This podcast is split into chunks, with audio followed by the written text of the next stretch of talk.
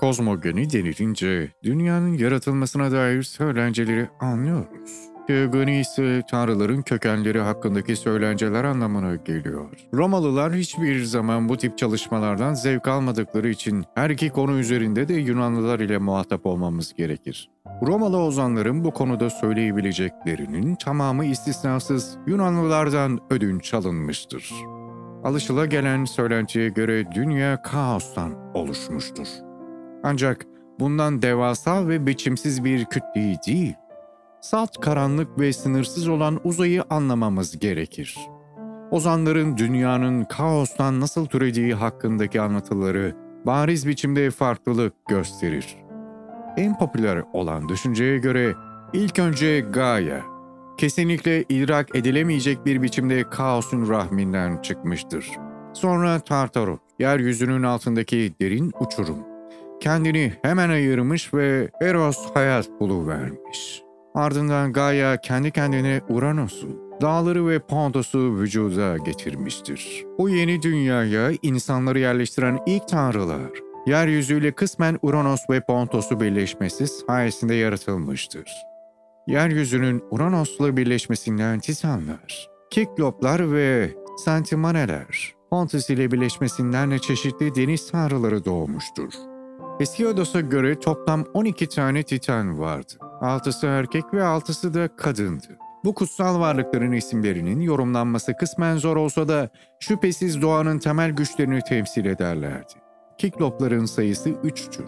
Bu isimler açıkça fırtınayı işaret eder. Sentimaneler de üç tanedir. Bunlar da doğanın yıkıcı güçlerini ve muhtemelen depremi, çalkantılı denizi ve fırtına rüzgarlarını temsil ederlerdi.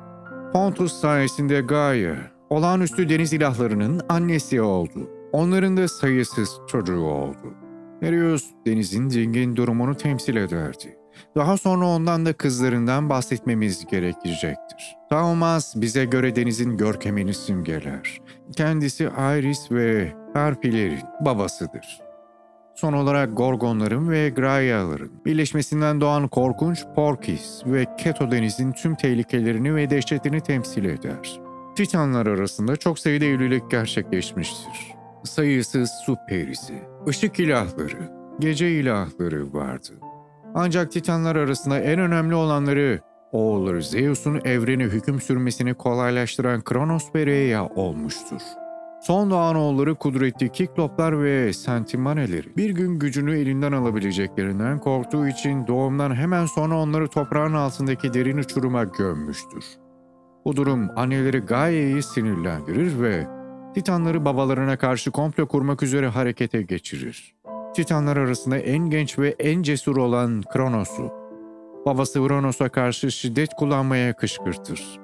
Uranos, adım edildikten sonra mahkum olur ve oğulları tarafından hükümdarlığının feragat etmek zorunda kalır.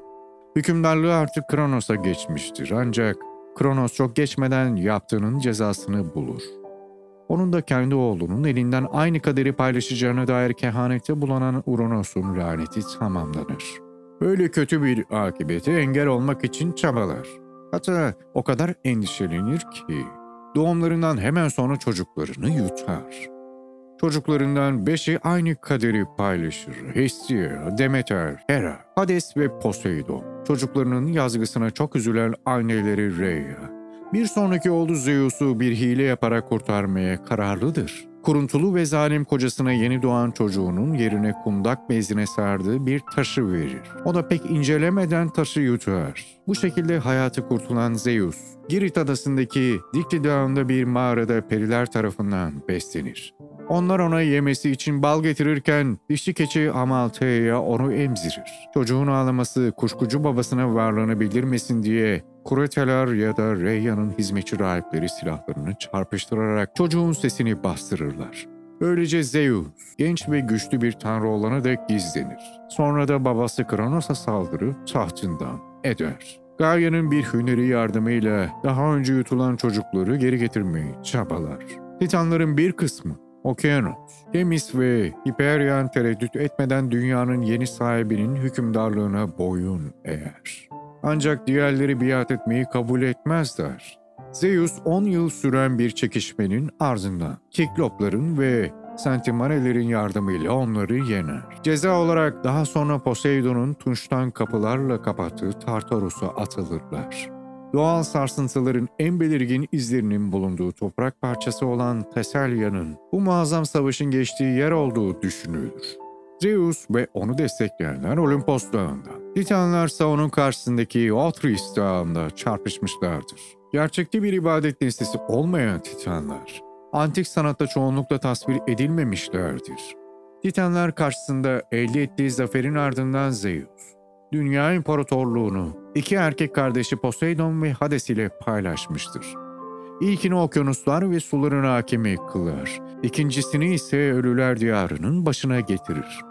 Geri kalan her yeri kendisine saklar. Ancak bu yeni düzen emniyetli bir şekilde tesis edilmemiştir. Gaia'nın küskünlüğü Tartarus'la birleşip en genç ve en güçlü oğlu. Dev Tayfon'u doğurmasına neden olur. Burnundan ateş çıkaran yüz ejderha başta bu canavarı Zeus'un hükümdarlığını yıkmakla görevlendirir. Yerleri ve gökleri sarsan büyük bir savaş meydana gelir. Hiç bitmeyen yıldırımları sayesinde Zeus sonunda Tayfon'u alt eder ve onu Tartarus'a gönderir. Bazı ozanlar Zeus'un hükümdarlığına karşı bir başka isyan, devlerin baş kaldırışını anlatır. Bunların Uranos'un kesilen vücudundan yeryüzüne dökülen kan damlalarından meydana geldiği söylenir. Teselya'daki Flegra düzlüklerinden çıkıp Posa Dağı'nın üstünde yığılarak Olimpos'a karşı hücum etmiştir. Ancak tüm tanrıların yer aldığı kanlı bir çarpışmanın ardından ikisi de ele geçirilmiş ve mağlup edilen Titanların kaderini paylaşmak üzere Tartarus'a gönderilmişlerdir. Zeus'un hükümdarlığı artık emniyetli bir şekilde tesis edilmiştir. Ondan sonra hiçbir düşman saldırısı Olimpos sakinlerinin huzurlu ve konforunu rahatsız etmemiştir. Evren İmparatorluğu için yaptığı savaşların yanı sıra Zeus'un hayatının ilk dönemi genellikle Gigantomachia, Devler Savaşı olarak bilinir ve Yunan sanatında gözde bir konu olmuştur. Bu sanat eserlerinin daha eskilerinde temsil edilen devler, biçim ya da görünüş bakımından tanrılardan ya da kahramanlardan pek farklılık göstermezler. Daha geç dönemlerdeki yaratılan eserlerde ise vücutlarının yalnızca üst kısmı insandır ve ejderha gövdesine sahip olarak gösterilirler.